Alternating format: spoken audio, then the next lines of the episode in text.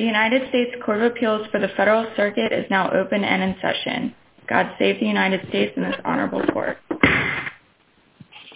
Good morning. We are uh, ready for oral arguments in today's case. We have only one case scheduled for oral arguments today.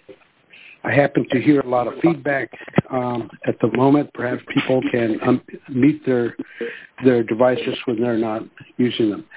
I now call the first case. Um, this is Transpacific Steel v. United States 20-2157. Uh, Counselor Hogan, are you ready to argue? I am, Your Honor. Okay. And remind me how much time you reserve for rebuttal. I have asked for four minutes, Your Honor. Okay. All right. You may begin. Thank you. Good morning, and may it please the court. The President acted constitutionally and lawfully by modifying the import restriction on steel articles from Turkey. In setting aside Proclamation 9772 as unlawful, the Court of International Trade committed two critical errors, both of which require reversal. First, the trial court ignored settled congressional meaning that action to adjust imports is a continuing authority and includes modifying previously taken action. We know this from the legislative history going back as early as 1955, and prior presidents exercised their 232 authority as a continuing authority. Counselor, is it your argument that the President has no limits uh, that are imposed by any provisions in 232? Um, absolutely not, Your Honor. There are limits that are set forth in the statute. Um, I think most notably, the President cannot act first without an investigation by the Secretary, and of course, the President cannot take any action to adjust imports um, if he does not concur in the finding uh, of the Secretary. What about the time limits that are in? Go ahead. Yes, the um, time frames are for concurrence and implementation, and I should note that in this case, the President did act within those time frames to concur with the Secretary's finding and to uh, declare or proclaim uh, the course of action that the President is going to take. But that's a separate question from the question of whether once the President has taken timely action, as he did here, Uh, the authority that has been delegated by Congress includes the authority to make adjustments to ensure that the national security objectives of the statute can be met. Um, and in this situation, the addition of those time frames in 1988, um, Congress was not acting against a blank slate. It was uh, carrying forward that same understanding, and that same meaning, that action to adjust imports is a continuing authority. And while... Ms. Hogan, this is Judge Taranto. Can I ask you, am I right that in the briefing in this case, there was no citation of the 1975 opinion of Attorney General Saxbe, um, which has recently been relied on in uh, one of the opinions in the CIT, in the prime source case, which seems to say things that have some bearing on this question of whether such action means a continuing course of action. Um, can you just um, address that opinion? Is it relevant? If it's relevant, why haven't we seen it, and so on? Um, Yes, Your Honor. I mean, I think it is relevant in that it we believe that it correctly identifies that the how the how the statute should be interpreted. Um, I think we have cited a lot of the um, legislative history and, again, the the actual presidential uh, principles um, that we have relied upon in our brief. Ms. Hogan, this is Judge Chen. I'm not familiar with this 1975 opinion. What is, do you know the name of the trade court opinion that refers to this 1975 opinion? Uh, yes, Your Honor. This was a recent decision by the Court of International Trade called Prime Source Building Products. And in that case, the dissenting opinion, uh, the dissenting judge in that case relied upon that, um, uh, cited that um, Uh, opinion. Um, and uh, we did not cite it in our brief. We would certainly be uh, happy to provide it to the court if that would be of use. Um, I think that our, again, I think our position our interpretation of the statute is based on, um, it follows much the same in that opinion, in that we're relying upon the principles of congressional acquiescence, principles of settled legislative meaning. So I apologize to the court that we did not cite that specifically, but we thought that the um, sort of the original principles might be um, more directly relevant to this court's inquiry. Counselor, um, this is Judge Reyna. It seems to me that you were arguing, just before you started receiving additional questions, that the president can modify his actions without getting a new report or getting additional data from Uh, uh, the ITC. Is that correct? Uh, yes, we are saying that the president does not need a new to begin a new investigation by the Secretary of Commerce before he can adjust action that has been previously taken, as he did in Proclamation 9772. Well, if we look at the framework, the statutory framework that we're dealing with here, that does contain some temporal limitations, um, it seems to me that that that framework is based on ensuring that the president is taking action on on recent data, a recent report. And if if the president could take action without a new report or an updated report, then how can we share, how do we know, or how can we be uh, uh, sure that he's acting on updated information? Well, first, I would say that the statute, uh, formal investigation by the Secretary is not the only way in which a president can receive advice and information from his advisors. Um, and particularly in this case, in Proclamation 9772, the president did say that he had received um, information from the Secretary. And so uh, nothing in the statute precludes the president from getting those updates that we might expect the president to have. Um, But the question about whether the president... And I assume those updates or the ability to obtain an update is based on um, Congress's view that the president should be acting on recent information or updated information. I think it's safe to assume that Congress wants the president to act on the best information that the president has. And I think that's part the reason for the delegation, that it's the president and his advisors who are going to have the quickest, um, most up-to-date access to information relevant to national security. And that's why there's deadlines within the statute, correct? Well, I would say that the deadlines are not so much um, to ensure that the president is acting on fresh information, but to ensure that once a threat of impairment to the national security has been identified, that there's prompt action. So you know, there's a deadline for the Secretary to complete um, that investigation, and then there are deadlines, time limits for the president to determine whether he concurs and um, to implement that action. But there's nothing in the statute um, specifically that... When you say prompt action, how do we know action is prompt? Well, we know that the prompt action that Congress was most concerned about was the president's concurrence and the president starting to do something.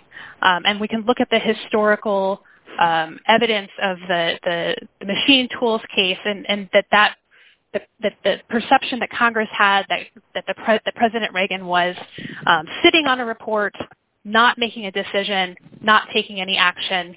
Um, it's very clear, and the trial court did not dispute, that what Congress was most concerned about in 1988 was um, delay in taking some action. But Congress did not... That delay, the guard against delay is brought about because there's a need to ensure that this type of action, this um, unilateral raising of tariffs, is done on an informed basis, wouldn't you say?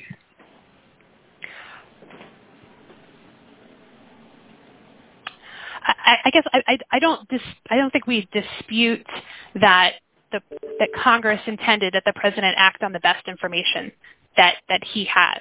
Um, and and that's in part why the delegation has been given to the president rather than reserved. So how do we know whether the pres how do we know whether the president is acting on best information if after making the the original um, concurrence, then we we impose or, there's no imposition on the president as to seeking additional information or seeking an updated report uh, if, if additional action wants to be taken.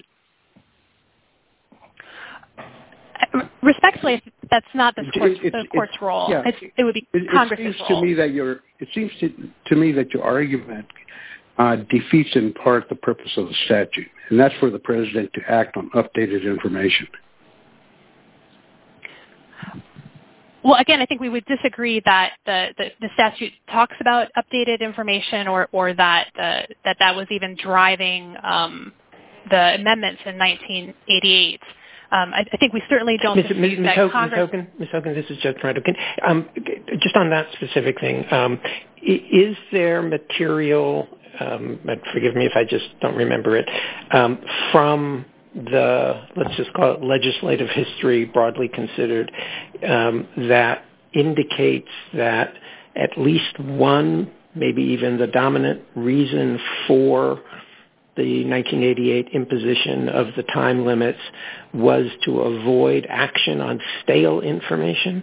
Or was it, I guess, the, things that I guess I'm remembering from from your point of view is that the concern was that without a deadline the president could simply not take any action at all and that was problematic but are there materials that have been cited to us or that you're aware of um, in which uh, portions of congress committee members members of congress whatever say we're concerned about the staleness of um, information if the president waits too long after getting the secretary's report?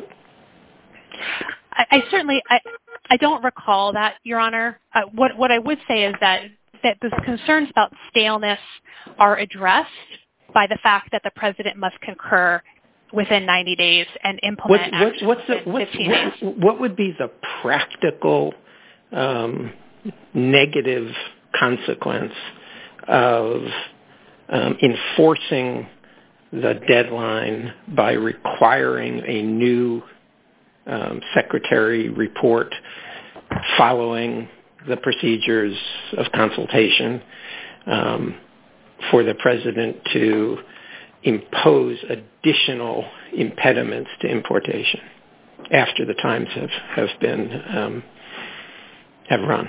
What's what's you know, why is it not, oh, well, we may as well just um, insist on the report because it's not a big deal and that follows the statute better?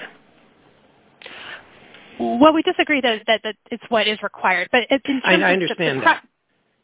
In terms of the practical consequence, Your Honor, it's it's a consequence to national security. It's not a mere administrative inconvenience, um, and it, it is in some sense um, repeating the same work twice.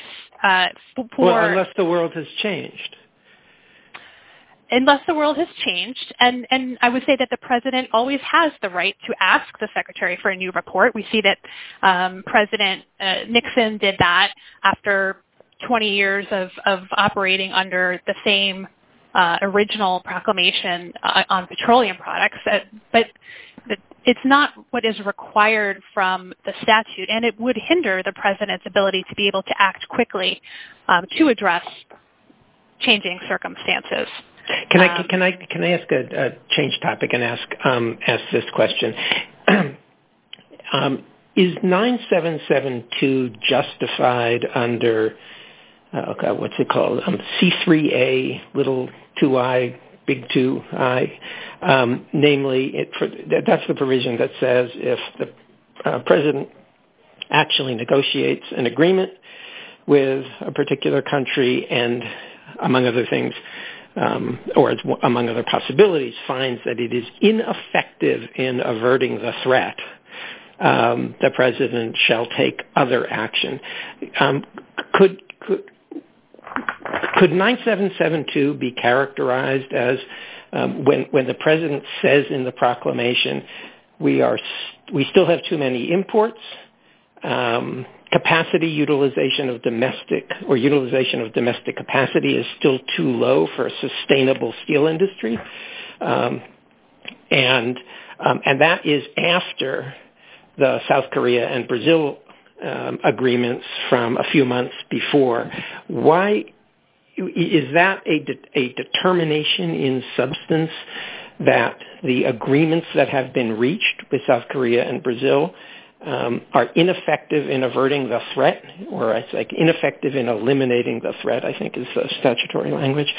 Um, and therefore, this particular action is um, covered by the language of that provision.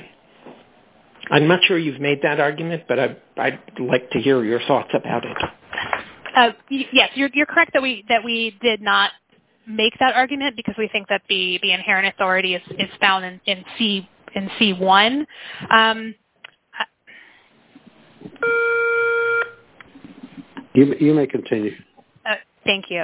Um, I would say that we have not read the statute to that C3 would be um, authority for what the president did here. Um, but perhaps I can give it a little bit more thought. Um, but I would say that that's not the interpretation that we are relying upon here. When the president modifies the original remedy and increases tariffs dramatically, let's say, is it because the president in his discretion has has uh, determined that um, the national security interest has increased as well, that risk to national security has increased as well? It's possible that that could be a um, reason. I mean, for example, when President Reagan imposed, uh, essentially embargoed petroleum from Libya in 1982, there was a specific finding that um, trade with Libya would be inimical to our national security beyond the um, threat of impairment generally, globally, with respect to petroleum products. Um, in this particular case... That's a good example. Suppose that the president raises the tariffs and doesn't doesn't uh, reveal why he has uh, uh, raised the tariffs. Um, but he did it because not because of an increase in the risk to national security, but because of trade dislocations that have been caused by the increase in the tariffs, say, movement to labor, or even the sale of oil. Now the sale of oil has caused is now the basis. Dislocation of sales of oil is now the basis for the president's determination to raise the tariffs additionally, not national security. Can the president do that? The action to adjust the imports, what action the president takes is entirely within his discretion.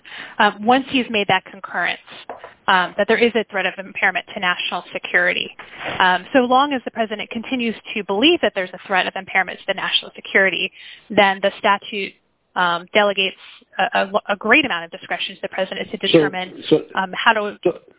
Okay. So whatever decision the president makes, it's got to be based on some form of impairment to national security. Um, yes. I would say both both procedurally, that there has to be a concurrence, so there has to be an affirmative finding by the president, and and second, that subsection D... If that's the case, then can we assume that tariffs are increased, that they're increased because there's also a commensurate increase in risk to national security that must be answered?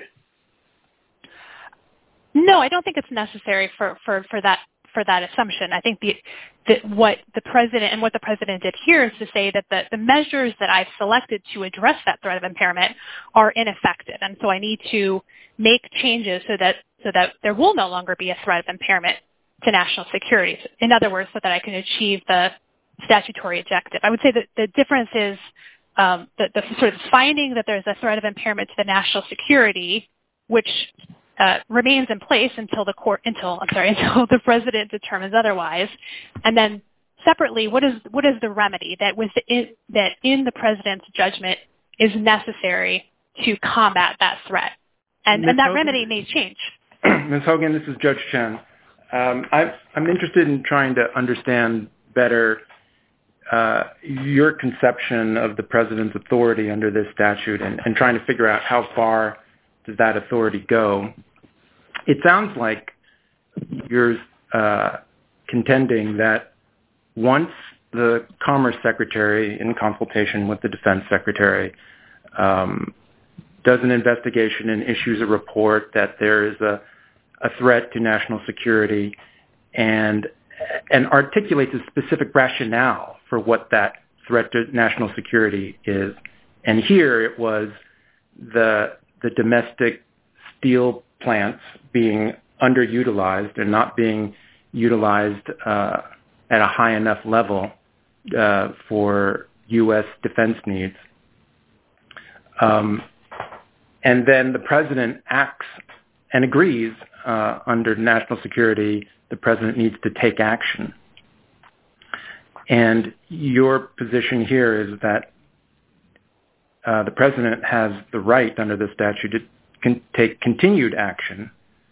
Is that continued action, does it need to be tethered to not only national security but the actual rationale that was articulated in the Commerce Secretary's uh, report?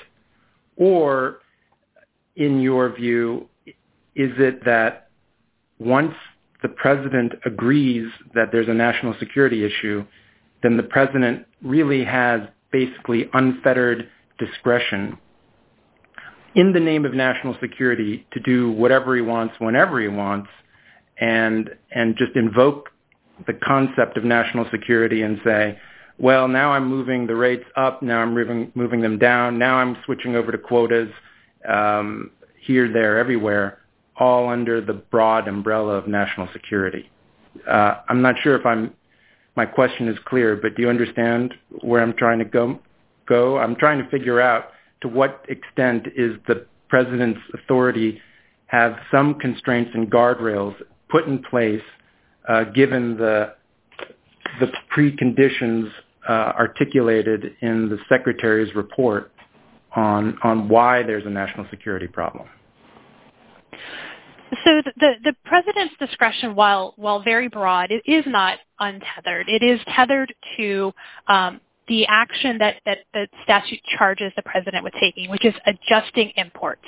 So the president is always limited to um, the articles or their derivatives um, that were the subject of the secretary's investigation, and the president has to act to adjust those imports. So he can't take any action. There has to be some connection to um, the articles that were the subject of the investigation or their derivatives. Um, I guess here's my question. Here's a hypothetical. Um, here it appears that the president took a second action because he concluded that the expected increase in domestic steel production uh, under the first action didn't really happen.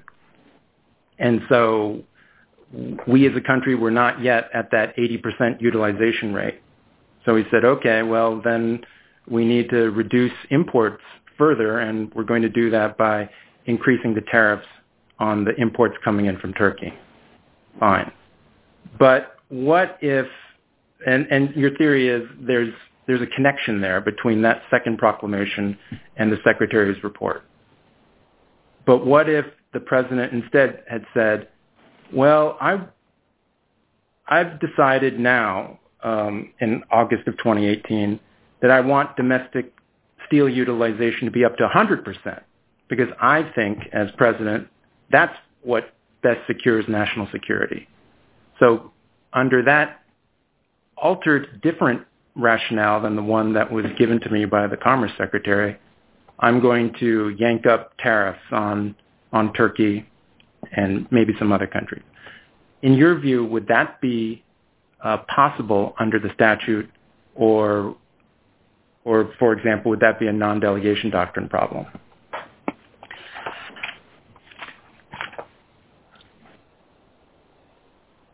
I would say that the I mean the president is not bound by the factual findings of the secretary. It's It's whether the in terms of, you know, what the best capacity utilization that would no longer threaten to impair national security might be.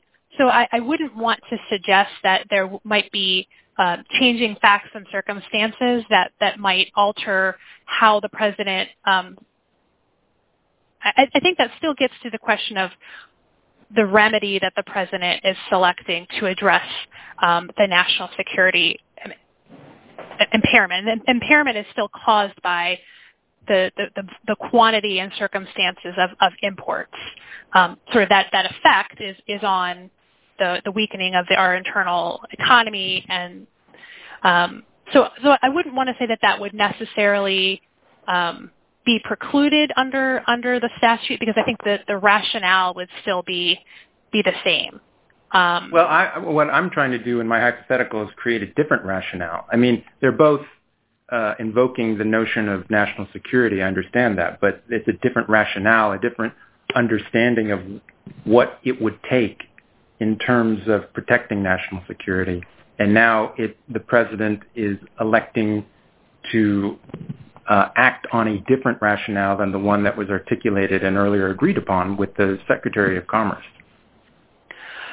Right. So I guess I would say that the the the secretary's role is to investigate whether there is a threat of impairment to national security.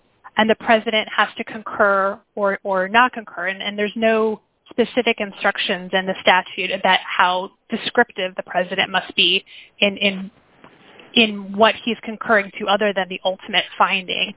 Um, so then as I understand your position then, it's as soon as there's a concurrence, a meeting of the minds between the president and the Secretary of Commerce, then the president basically has um, an open playing field uh, any date after that to, um, you know, and successive presidents can, uh, in the name of national security, again, uh, for a basis that's perhaps different than, very different than qualitatively than what was the initial basis for Uh, finding a national security threat, uh, take uh, many other actions in the future just because of this initial secretary report that was originally based on a different rationale for national security. Is that how I'm, is that what your position is?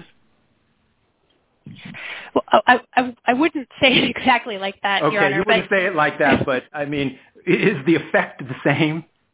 Yeah, I think the effect is the same. Once the president has concurred with the finding, with the ultimate finding that there's a threat of impairment to national security caused by by either the quantity or circumstances. Then from that point forward, he has a tool uh, that he can use whenever he wants to use. For whatever reason, when I say reason, I mean specific rationale, so long as he can say that it's connected to national security.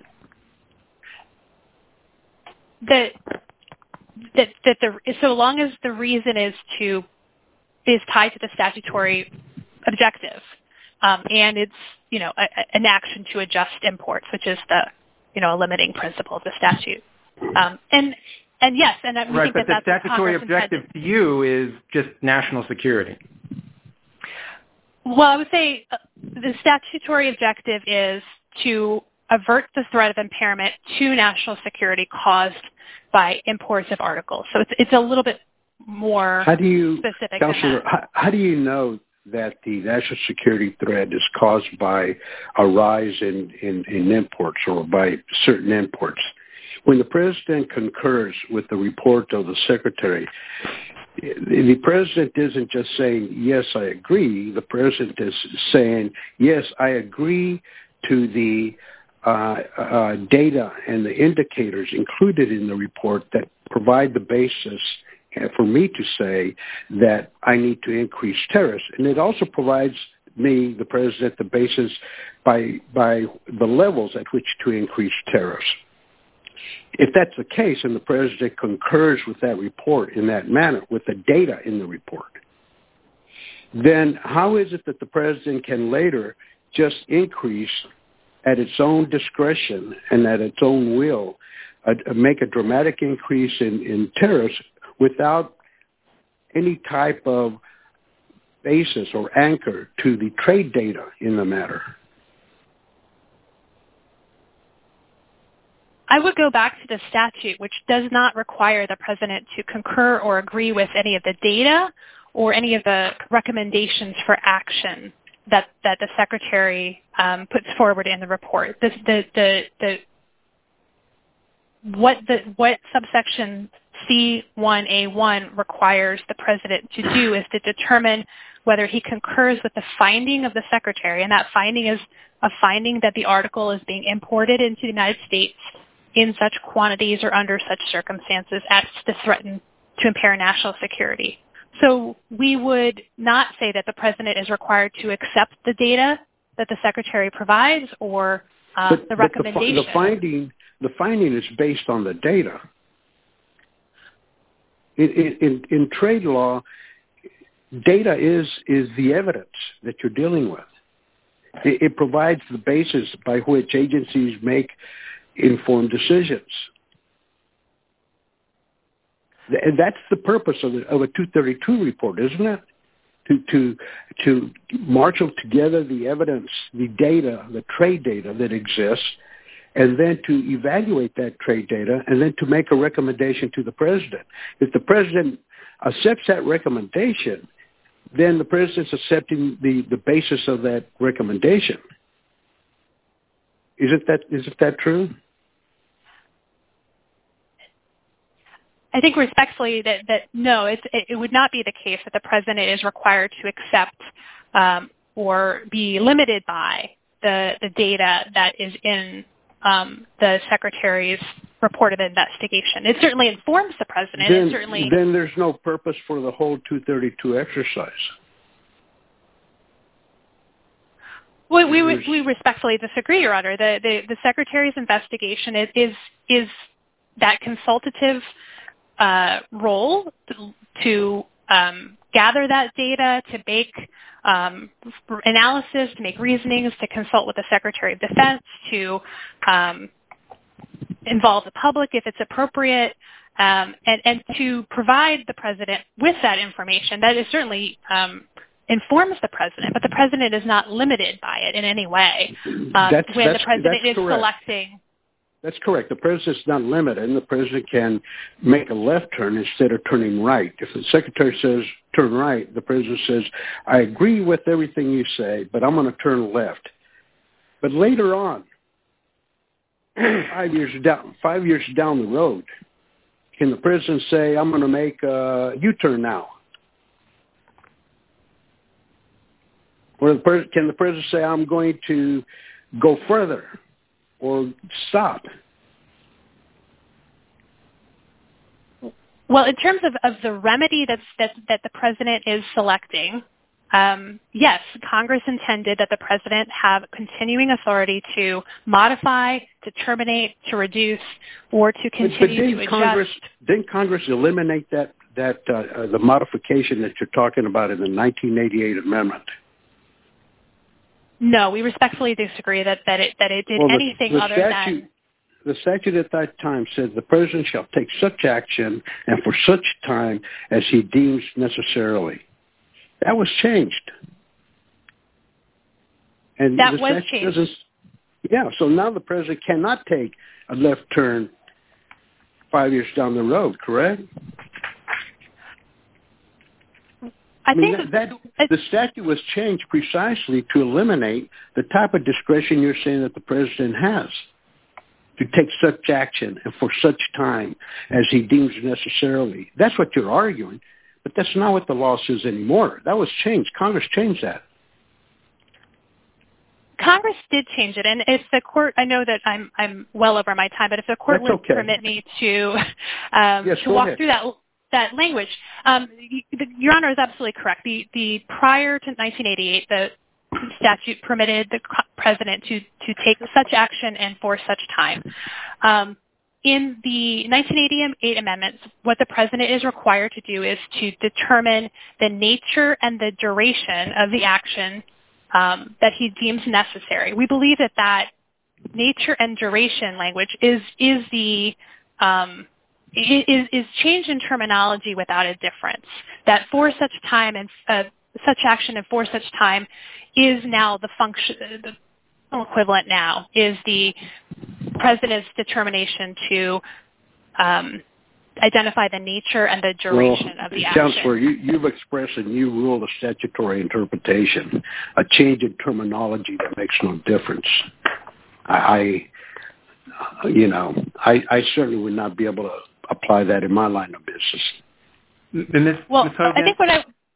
Hogan, um, just so I understand nature and duration of the action, if the original proclamation 9705 hadn't said anything about ordering the Commerce Secretary to continue monitoring steel imports, and in case the president wants to make future adjustments, let's say that was deleted from this proclamation.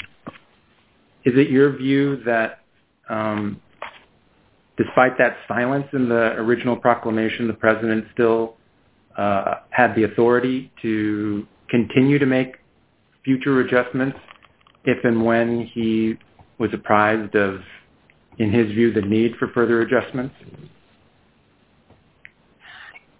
Yes.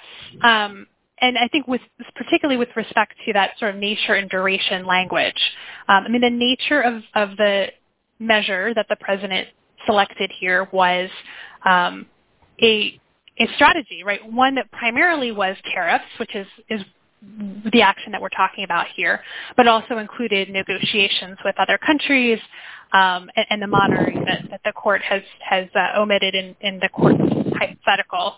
Um, what has not changed in the statute is the direction to the court, uh, the direction to the president uh, to take action to adjust imports. That uh, has... Ms. Hogan, I'm trying to understand, well, then where would the duration component come into play? Because I guess your position is duration encompasses an indefinite time period, an unspoken indefinite time period. Is that fair to say? Um, yes, Your Honor. The duration that the president proclaimed in 9705 was essentially that the import restrictions would remain in place until the president determines that they're no longer necessary. Um, and I don't think there's any evidence that the court I'm sorry, that the Congress intended that the president, for example, say these tariffs will only be in place for one year, um, because we don't think that that that runs, one, contrary to sort of the predictive judgments that Congress has delegated to the president. Um, and then um, it just as a practical matter, in terms of national security, it doesn't make any sense to proclaim that ahead of time uh, to to to foreign countries. I guess, again, in your view, although this proclamation was issued in 2018, Uh, a president in 2045 could refer back to this proclamation and say, well, I want to do uh, the following increases and decreases to uh, imports from the following countries by applying this new set of tariffs to those countries' products under national security. Would that be okay? The best evidence that we have that that is okay is the congressional acquiescence to the operation of the petroleum import program over decades, um, where Congress, um, even though it made, um, it acquiesced to presidents exercising that authority from a proclamation from 1959 all the way to 1982. And Congress can always pull back that authority. I think another point to make here is that, one, Congress knows how to put time limits on the president. Uh, we can see that in examples like Section 201 of the Trade Act, which limits the um, president. Ms. Hogan, I understand your view is that this is a very broad authority, and I understand your rationale for why that is so. Um, but can I take you back to uh, Algonquin and the non-delegation doctrine? And the concern there, well, you know, who knows what the state of play is with Algonquin today. But assuming that it's right, nevertheless, um, Algonquin's rationale was really about um, some kind of intelligible principle to which the president is directed to conform. And in Algonquin, the court said, well, it was that initial secretary report, investigation and findings, that um, was an important, critical precondition to any presidential action. So I guess my concern with your position is that uh, it seems to be the government's position that the president, under this authority, under this statute, can take lots of different actions uh, in the name of national security that doesn't necessarily conform to the articulated uh, reasons uh, the secretary had initially made an investigation and findings on in the name of national security. So can you explain why everything would still be constitutionally acceptable uh, in view of the non-delegation doctrine? Well, the Algonquin court found that there were no non-delegation concerns whatsoever with Section 232, or the earlier iteration of Section 232, which... I understand that. I'm talking about a hypothetical that you are uh, embracing, which is the idea that the president really has this power, this very broad power, to engage in all kinds of subsequent actions, uh, entire litany of actions that go far into the future that are really, uh, although in the name of national security, completely untethered to the specific rationale that the secretary had uh, made for its basis why there was a national security threat. And then why isn't that a non-delegation problem in that situation? I mean, the non-delegation... Well, let me first answer specifically with respect to Algonquin, because in Algonquin, the court was actually the Supreme Court was actually reviewing action that was taken, um, again, some 20 years after the original proclamation on petroleum products. And in that, the Supreme Court described what President Nixon had done as radically amending the program by moving away from a quota program into an import licensing scheme. So sort of the um, qualitative uh, differences between the remedy that the president was imposing um, some 20 years afterwards, Uh, the court was aware of the president's usage and exercise of power under Section 232. And that... This is just as a factual matter. Um, did President Nixon's Secretary of Treasury, I guess the person at the time, make a new report at that time, or was this all based on the Eisenhower-era report? Uh, no. At that time, the Secretary... There was no new investigation until 1975. So it was still two years after after uh, President Nixon started um, winding down the the quota program. Um, and this is this is before the 1988 amendments, correct? I mean, we were looking at a different statute at that time. Yes, although if if anything, I think this this if what the court is concerned about is whether um, there's any non-delegation concerns, which this court already recently in a non-presidential opinion concluded that this court was still bound to follow Algonquin. Uh, so I'd like to follow up a little bit on the discussion with Judge Chen. And this goes back to the nature and duration provision of the statute.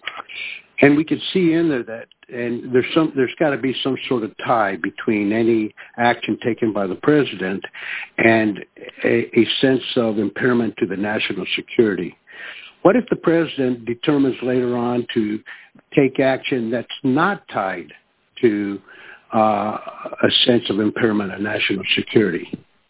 What if it's outside of the, the realm of national security? Does the president have discretion under the statute to do that?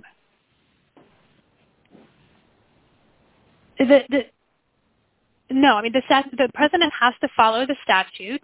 Um, the statute outlines uh, non-exhaustive factors in subsection 2 of what the mm-hmm. president is to consider in addressing national security. Um, and uh, if the Congress believes that the president is not acting consistent with our national security, it always has the power to rein in um, the president. Um, but the suggestion that um, uh, the court can... Wouldn't the court also have the authority to determine that a president has acted outside its uh, statutory authority? Yes, to the extent that it does not require this court to review the factual findings or the exercise of the president's judgment. Correct. Uh, okay. Can I just... Do my uh, colleagues... Yeah. Yeah, I do. I do. Go ahead. Um, so we've just spent um, a lot of time um, talking about what I guess I would expect the executive branch to say, which is, no, we don't see very many limits on the authority. But I'm trying to figure out Um, how much of that is essentially hypothetical and how much of it is presented here. Isn't it... Is it the case that in this situation, we have two things, namely the 9705, the original um, pronouncement or proclamation, um, expressly says that we're going to keep an eye on what's going on in the future, including with respect to agreements we're going to negotiate. And depending on what we negotiate in agreements, we may actually need a corresponding adjustment to the tariff as it applies to other countries. And second, when 9772 comes along in August of 2018, it doesn't vary, depart from... Uh, it doesn't depart from the rationale of the secretary's report. It says the problem is that the 80% uh, utilization ratio that we're looking for um, hasn't been achieved yet, so we need to do more. Um, so is it right that the kinds of situations that you were discussing um, at length about powers that you think the president would have are not presented here, or are they presented here? We seem to have both an express initial proclamation that says uh, I'm putting into place a course of action, um, elements of which will be chosen in the future as circumstances permit or require.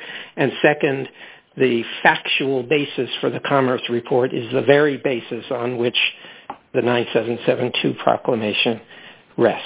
Um, can you address that? Uh, yes, Your Honor. I think that um, I certainly appreciate the court's questions um, with respect to the outer bounds of the president's authority. In this case, it seems that what the president did here is exactly what uh, Congress intended the president to do. He timely made a finding, a concurrence. He timely identified a course of action, uh, a strategy for addressing the impairment of the threat of impairment to national security. Um, and then in Proclamation 9772, um, in paragraphs uh, 1 and 2, he he referenced those are those the secretary's report, referenced his original proclamation and and and finding, um, and then he explained that he'd received additional information suggesting that the capacity utilization uh, rate uh, is still low. Um, just to be clear, did he or did he not um, adhere to, I think it was an 80% um, target figure that was in the secretary's report, or did he change it to some higher figure?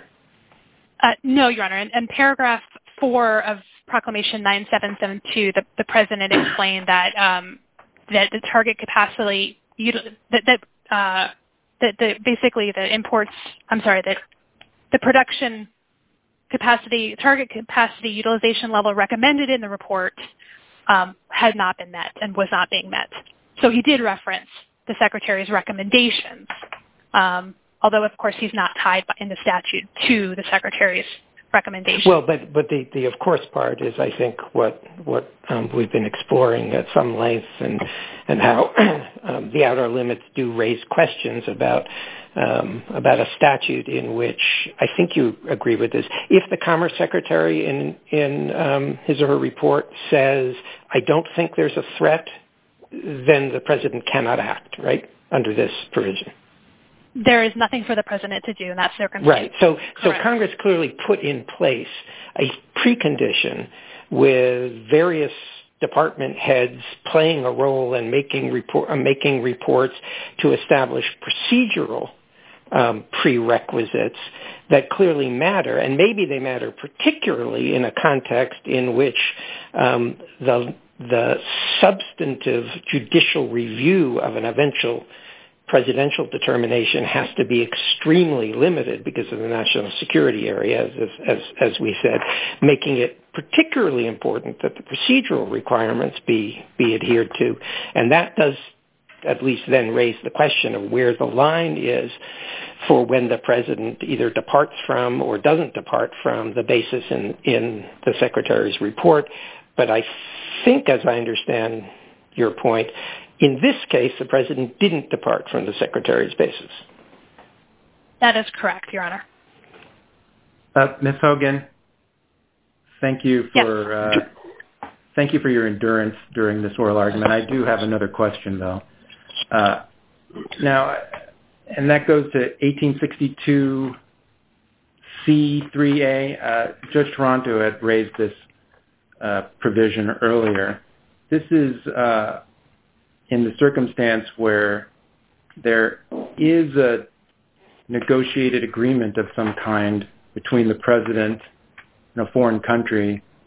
And um, under double little I Roman numeral two if that agreement has been entered into and is not carried out or is ineffective in eliminating the threat to the national security posed by imports of such articles, then the President shall take other actions to adjust the imports of the article. And the question and concern I have here is that right here in this provision, Congress has expressly authorized the President to take further action when his initial action, in this particular instance, reaching an agreement with a foreign nation, has proven to be ineffective in eliminating the threat to national security. And so the inference, or one inference could be, given that Congress uh, included such an express authorization for the President to take further action in this particular circumstance, and that we see no such corresponding uh, express authority from Congress to the President in the more general determination of the nature and duration of the action in 1862 C1, um, should we take away from that? Why shouldn't we take away from that the idea that Congress did not contemplate the President to take subsequent actions under his C1 authority, um, but instead Congress only provided such subsequent action authority under C3A uh, when an agreement has not proven to be effective? We think that the better inference is that, um, again, given the historical context of the machine tools case and the particular problem that Congress saw itself solving in 1988, which was um, its perception that the President was Um, letting a national security threat linger and not uh, not timely entering into negotiations or addressing the threat, that it makes sense that Congress would provide specific instructions to the President um, in that circumstance. And to read subsection C3A in the way that the trial court did, which is as the only way for the President under the statute to be able to modify action, actually um, leads to an absurd result in that it would mean that the President can take action five years after an agreement is entered into if uh, those measures prove ineffective. A President is then authorized to, for example, impose a tariff. but the president would be precluded from doing what he did here, which is identifying a different remedy, a tariff, and then making an adjustment to that tariff five months after the original proclamation. And there's no reason why, uh, nothing in the legislative history, nothing in the historical understanding of the statute that should lead the court to that conclusion. It's not required by the statute, and it is not the best reading in terms of the uh, national security. Ms. Hogan, then is it your view that um, this particular provision in C3A uh, about, hey, if the agreement turns out to be ineffective, the president shall take further action, are you saying that that wasn't a necessary provision there? That if you had pulled that out of the statute, the president would have had that same authority anyway? Yes, we believe that the president has always had that authority, going back to 1955. No, but I'm talking about the circumstance that's presented in C3A. Once the president uh, reaches an agreement with a country or multiple countries and then concludes that those agreements haven't had the effect, the intended effect, and so therefore the president can take additional further actions, what I'm asking is, if you pull that out of the statute, in your view, would the president nevertheless, under the statute, have that authority to take those kinds of subsequent further actions? Uh, yes, Your Honor. I think that would be encompassed within the general understanding of what uh, the action to adjust imports is a continuing authority, irrespective of what remedy the president selects. Um, C3A... Go ahead. Go ahead and finish the answer. That C3A is best read as sort of providing further guidance and directions to the president in that particular circumstance that Congress was particularly uh, concerned about, and that and that includes further reporting to Congress. Um, so we think that is explained by the historical basis for the amendments. Okay. I'd like to um, to go ahead and conclude this part of the arguments, but I'll ask my colleagues if they have any any further questions. No, nothing more from me, thanks. Okay.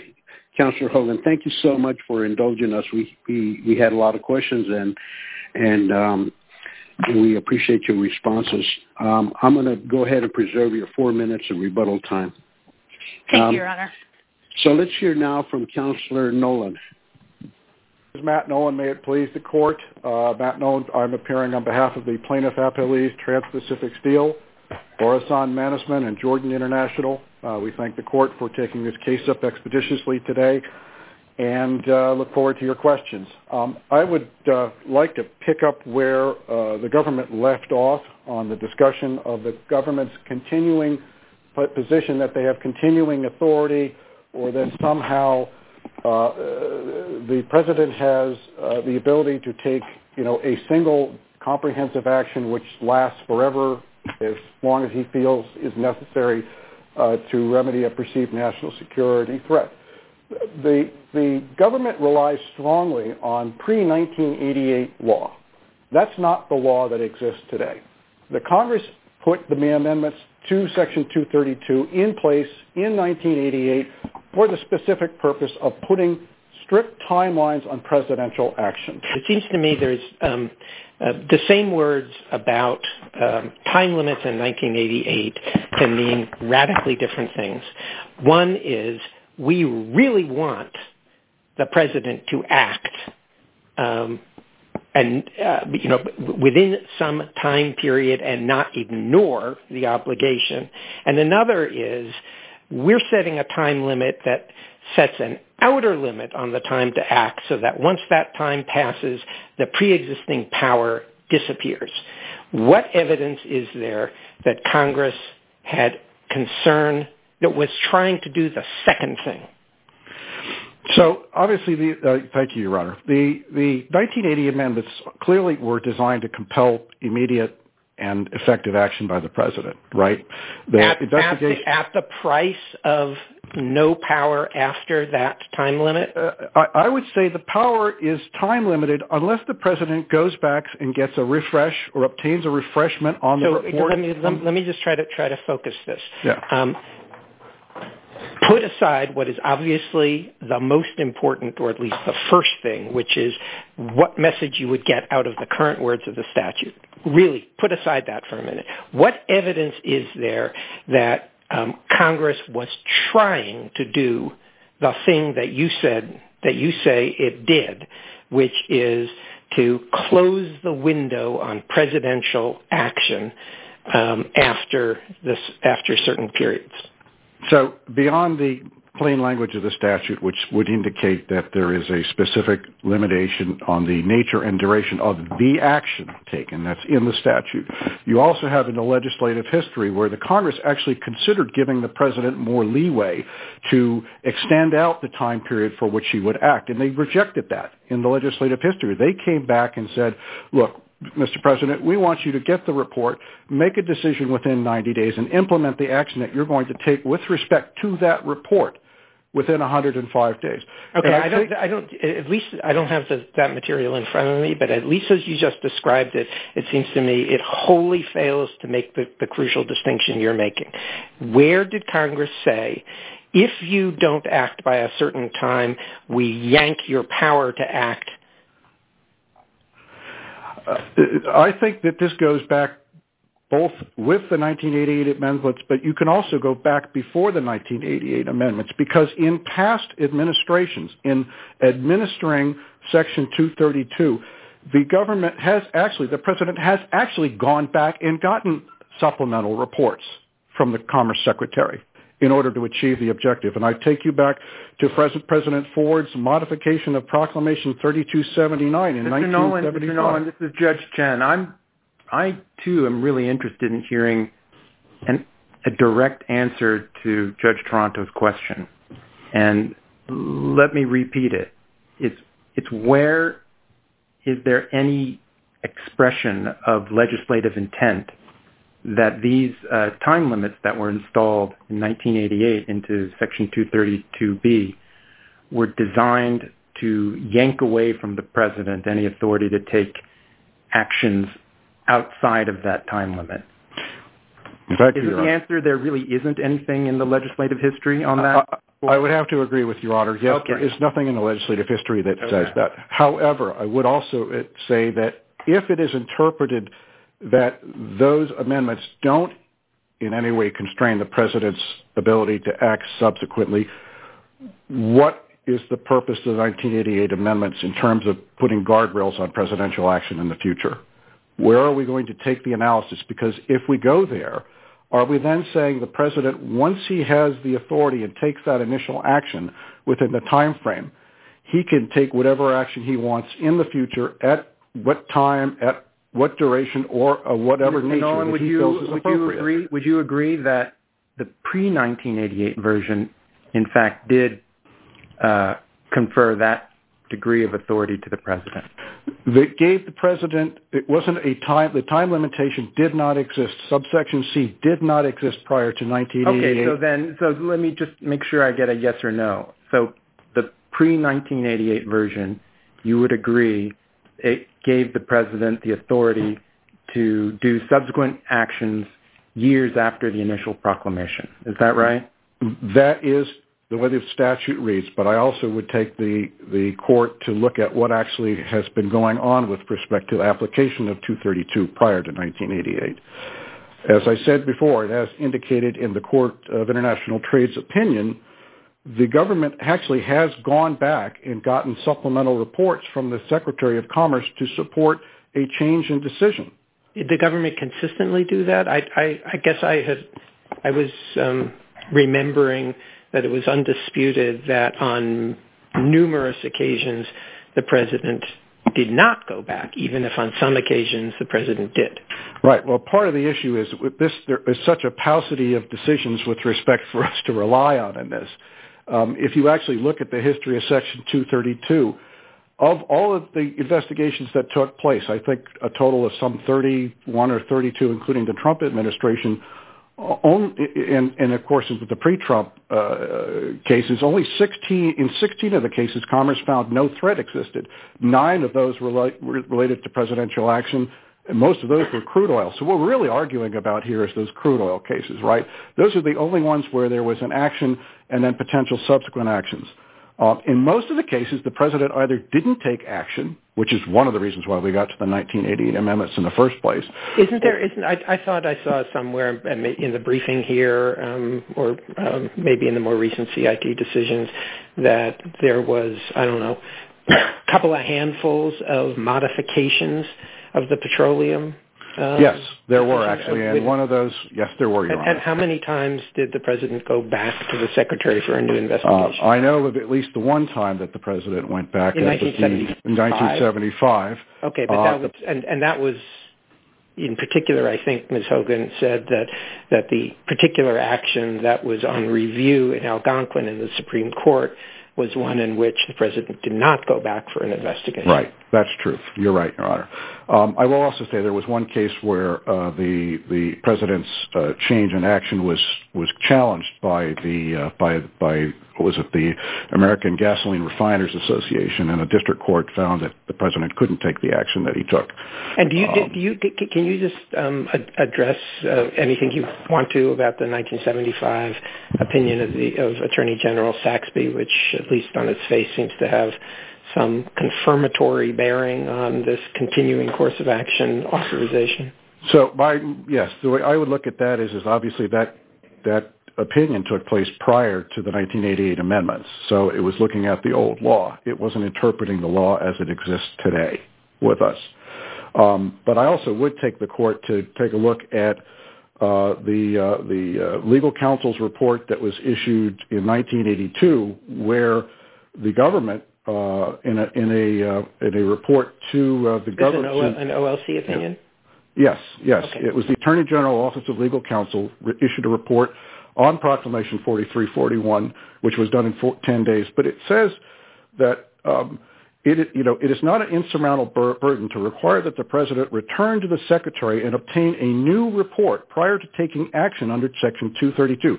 This is an illegal opinion issued by the government to the president's office, where they, in 1982, actually indicated that they would anticipate a new report or a refreshed report going back to the president to support a new or different action being taken in connection with the petroleum actions being taken. Um, and that then prompted President Ford to get a new report, which only took them 10 days to prepare. Wait a minute. 1982 can't be President Ford. Oh, I'm sorry. I'm sorry. It was 82. That was the decision. Yes, uh, uh, President Ford's uh, request for a new report was 75. I'm getting a little mixed up. So I'm sorry. When was this OLC opinion? What year? 1982. It's actually referenced in the Court of International Trade opinion under footnote 9. Okay. So was it President Ford or was it President Reagan? It would have been President Reagan at that point. Okay. Uh, can I ask you uh, about your understanding of the restriction on the president's authority? As I understand it, you read the statute as Uh, giving the president 90 days to take action, and he must take action. But then after that 90 days, if the president wants to take any further action, uh, he needs to get another secretary report. Is that right? Yes. He should go back to the secretary and get a refreshed report. Would that include uh, terminating the tariffs? Well, Your Honor, obviously uh, a president always has the ability to rescind a proclamation or an executive order. And, of course, we're seeing a lot of that lately with President Biden. Okay, but I thought you just said to me that for the president to be able to take any further action of any kind outside the 90-day window, he has to go back to get the report from the Commerce Secretary who confers with the Department of Defense Secretary and other important officials in order to investigate, come up with findings, and issue a new report and recommendation. Well, I guess what I should have said, a modification or a supplemental action taken, not a simple rejection or rescinding of a proclamation or executive order. What is for the distinction? Um, I think a president within the statutory confines has always had the authority to remove or rescind a proclamation by a prior president. That exists. But I think there is a difference between that and giving the president basically unfettered authority to apply uh, a statute for as long as he feels is in his interest, um, whether or not you know, it continues to be guided by national security not in his interest. He has to do it Um, on the specific statutory basis, which is admittedly quite broad, national security, which goes beyond, in fact, defense needs under the statutory definition. And it has to be um, specifically responsive to a threat that imports make to national security, not just using imports for some other national security purpose um, in the U.S. relations with a particular country. Your Honor is correct. Yes, there has to be a national security purpose behind it uh, that is being advanced. I might you know, add... And uh, just to add to that, it's not just imports in general. It's Turkish imports that have heightened national security, correct? That is correct. That is what the president espoused when he put the 50% tariffs on. I might add, though, the president removed those tariffs the following August of 2019 and dropped them back to 25%. And again, that would be outside his authority to do that. Yes, that would be outside his prescribed authority without having gone back, going back to obtain a refresh uh, of the uh, Commerce Department report to support the actions being taken. And I guess what I'm saying is the font of the president's authority under Section 232 is derived from the Commerce, the Secretary's report. It's in that report that a national security uh, threat is identified and recommendations are made to the president. Once that happens, the president does have authority to either follow those recommendations, change them, alter them to fit what he thinks is the the proper approach to go forward. But once he commits to that action, then there has to be some circumscription on his ability to forevermore change or adapt those actions as long as he feels or as long as it it it exists. Why wouldn't that Oh, go ahead. Why wouldn't that constraint in this particular instance be the Secretary's report, which said we need an 80% uh, domestic steel industry utilization rate? Yes. And then now in this particular instance, the president discovers, okay, I agree. That's what we need. And this is uh, the tariffs I'm going to apply. And then half a year or a year later, he learns, wait a second, uh, we only got a very modest step increase in the utilization rate of the domestic steel plants. And and so therefore, um, we haven't met the agreed upon objective articulated in the Secretary's report. So we just have to go higher with at least some tariffs on some of these imports of steel. What is wrong with that outcome? Because in that sense, it is tethered to the Secretary's report. It is tethered to the Secretary's report. But I guess how far afield are we going to go from what the report actually says? Because the report indicates that the national security threat were steel imports writ large, right, from around the world coming into the United States and and creating a threat to U.S. domestic production. The recommended measures were put in place were either a global quota, a global tariff, or a tariff of much higher proportions on some 12 or 13 countries. The president chose a slightly higher tariff on the global stage, but also agreed at the same time that he was going to undertake Uh, the clause in the statute, which allows him to negotiate an agreement with certain countries, which he indeed did with Mexico and Canada and uh, South Korea and Brazil. Uh, when were the Canadian and Mexican agreements? Those were going, I think those were in May in the summer, if I'm correct, after the original March. So so so by the time August of 2018 comes around, um if what you just said is right, we have agreements with four of of the five um, exporters uh, of steel um, to the United States that are above Turkey in the list. The only one we there's no agreement with is Russia. Right. So um, the choice of kind of the next biggest importer would be uh, Russia or Turkey. That would be correct if we were to go back and look at the extrinsic evidence available. Well, um, that list is in the report, and I thought you just indicated that there were um, – well, I guess we do have at least two proclamations indicating agreements with South Korea and Brazil in, mm-hmm. um, uh, was it April and May of 2018? I'm not sure at least the Joint Appendix has anything about Canada and Mexico except that they were um, omitted from the initial one because negotiations looked promising. Mm-hmm. Mm-hmm. Mm-hmm. But was an agreement reached with those two countries before August of 2018? There was a voluntary agreement put in place. I don't think the President ever had to come to a final decision because there was a voluntary – I'm going to call it a voluntary restraint agreement. The Mexicans agreed not to go above a certain threshold. I see. And uh-huh. do we know anything uh, um, about Russia, which would then be the only country with a larger volume of steel imports into the United States, um, uh, higher on the list than Turkey at that period? Mm-hmm. Mm, other than the fact that they had 25 percent duties imposed, and that was about it. Okay. Uh, Mr. Nolan, I understand there were a lot of actions taken by the President vis-a-vis different countries that were spurred by this Secretary report here on steel. Um, in your view, which of those actions were outside the President's authority? I believe that the actions that he took with respect to coming to agreements were within the statutory framework under subsection whatever the 180-day period that he had. Okay. Even though he may have initially um, applied the 25 percent uh, additional tariff? Correct. Okay. And that's because um, those negotiations occurred inside the 180-day period? Correct. Yes.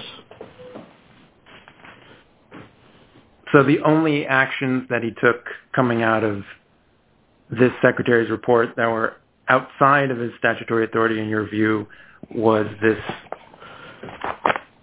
Proclamation 9772 and then subsequent uh, action? Well, I don't believe so, but I I couldn't swear to it because obviously we are focused on this case, this particular case with Turkey. I'm not challenging other actions that he's taken. We're only challenging with respect to Turkey. No, I understand. I'm just trying to, at the same time, I don't think there was. how far your I don't recall. Yeah, I don't recall there was another action outside, Uh, but I would have to go back and take a long, hard look at the history of the record on that one. Counselor, is this case materially distinguishable from Allegheny-Pittsburgh Coal? I would say it's distinguishable, obviously, because the law was different. Right? The statute was different. Um, I'm not sure what else to say about it. Okay. All right. Fair enough. Any other questions? Okay. Hearing no other questions, let's uh, go back to Counselor Hogan. You have four minutes of rebuttal time. Thank you, uh, Your Honor. Counselor, before you start, and I won't dock you on this, but can you also tell us what the status of the stay is and the injunction? I'm sorry, the status of the stay in uh, this case? Yes. Uh, Has there been any payment of duties yet or refunds? Oh, oh yes, Your Honor. Um, all of the judgments have been paid to the four importers. Okay. The reading of the statute... Can you say something about the 1982 OLC opinion, which I'm afraid I have not looked at? Um, I will confess that I'm struggling to remember which particular... Um, okay. That's fine. I don't want to waste your time by uh, each of us guessing, so that's fine. Um, I guess what I would say is that the notion that it uh it might be a good policy reason for the President to request a new investigation from the Secretary or to request for...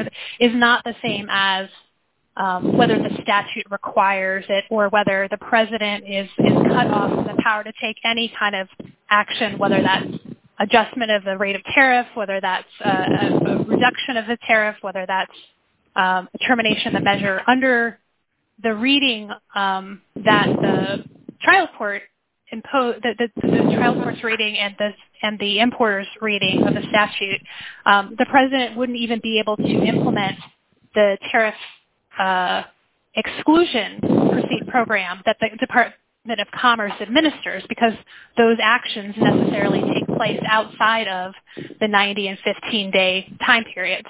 Um, and that just can't be the case that the president is uh, totally precluded from taking any kind of action after the 90 plus 15-day windows.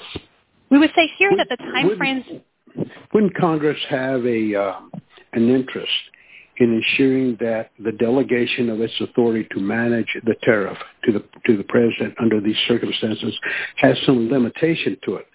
And isn't that isn't that interest reflected in the uh, 88 Amendment? Uh, the other side of this coin that I'm describing is uh, Congress simply giving away its authority to the president, an authority that's been delegated to Congress under the Constitution.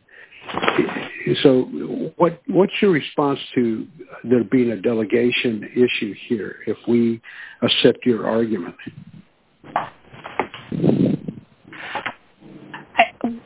The Supreme Court has already said that there's no non-delegation problem with this statute. Um, and nothing in the 1988 amendments um, altered that. I mean, if anything, Congress provided more uh, guardrails by providing these time frames for concurrence um, and implementation. And those guardrails served their purpose here because the president did act timely to concur and implement action within the time frame set for the statute, set for action. Um, and that doesn't preclude the president... What are the guardrails you're talking about right now? So Congress wanted the president to act timely and to not sit on uh, a report that there was a threat of impairment to national security. So if the president does not act timely, is he without authority under the statute?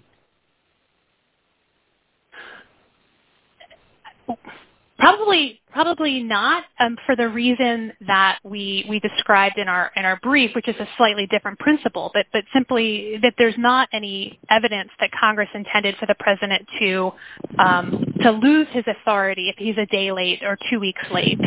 Um, Congress intended that the mandatory job be done, and that job is to protect uh, national security. So much in the same way as the Supreme Court has read that the term shall, uh, needs something more than the term shall in order to cut off power to act. Um, we believe that that principle applies applies here. How do we know that the president is acting on behalf of the national security? We take what the president says. And in this circumstance... At face value, the president just simply says, I believe, wakes up some morning and says, you know, I believe I today I'll impose more tariffs on um, Turkey. You know, I kind of don't like them, and I'm going to impose more tariffs. Is that would that be within his authority? No, it wouldn't. He would have to go back. He would have to base that decision on trade data, either his or the secretary's. And here, hasn't Congress said you must base this on the the uh, Department of Commerce data? Congress has not said that. Congress has said that there must be an investigation. Congress has not prohibited the president from meeting with his advisors, obtaining new information um, on an informal or confidential basis um, that can inform the president's adjustment of the remedy that he selects. The remedy that he selects is entirely within within his discretion. But it's got to be uh, related to tariffs, correct? Well, it has to be related to action to adjust imports, whether that's tariffs, quotas, embargoes, some other action. It would not necessarily be limited to tariffs, although that is the tool that, one of the primary tool that he selected in this mm-hmm. case. Um, just to, uh, I think the court had a question to my colleague about the Allegheny-Pittsburgh Uh, case, and I understand we never addressed the equal protection uh, claim, so perhaps I'll just briefly address um, that particular case, which is um, an entirely different proposition because our trade our entire trade regime, we do not have a principle of equal taxation under our under our trade regime, unlike the West Virginia State Constitution, which embodied uh, a principle of equal taxation. Our Um, entire class our entire import scheme is based on the on the principle that products from different countries can be and are routinely treated differently. Um, so we think that's a critical distinction and a critical error that the Court of International Trade uh, reached in the equal protection uh, portion of its judgment. Um, okay. Go ahead. I was going to say, I think I would just respectfully request that the Court reverse the judgments um, for these two reasons and um, vacate the judgment. Okay. Thank you so much. We thank the parties for their arguments this morning. Uh, this Court will now take this uh, matter under advisement and stand in recess.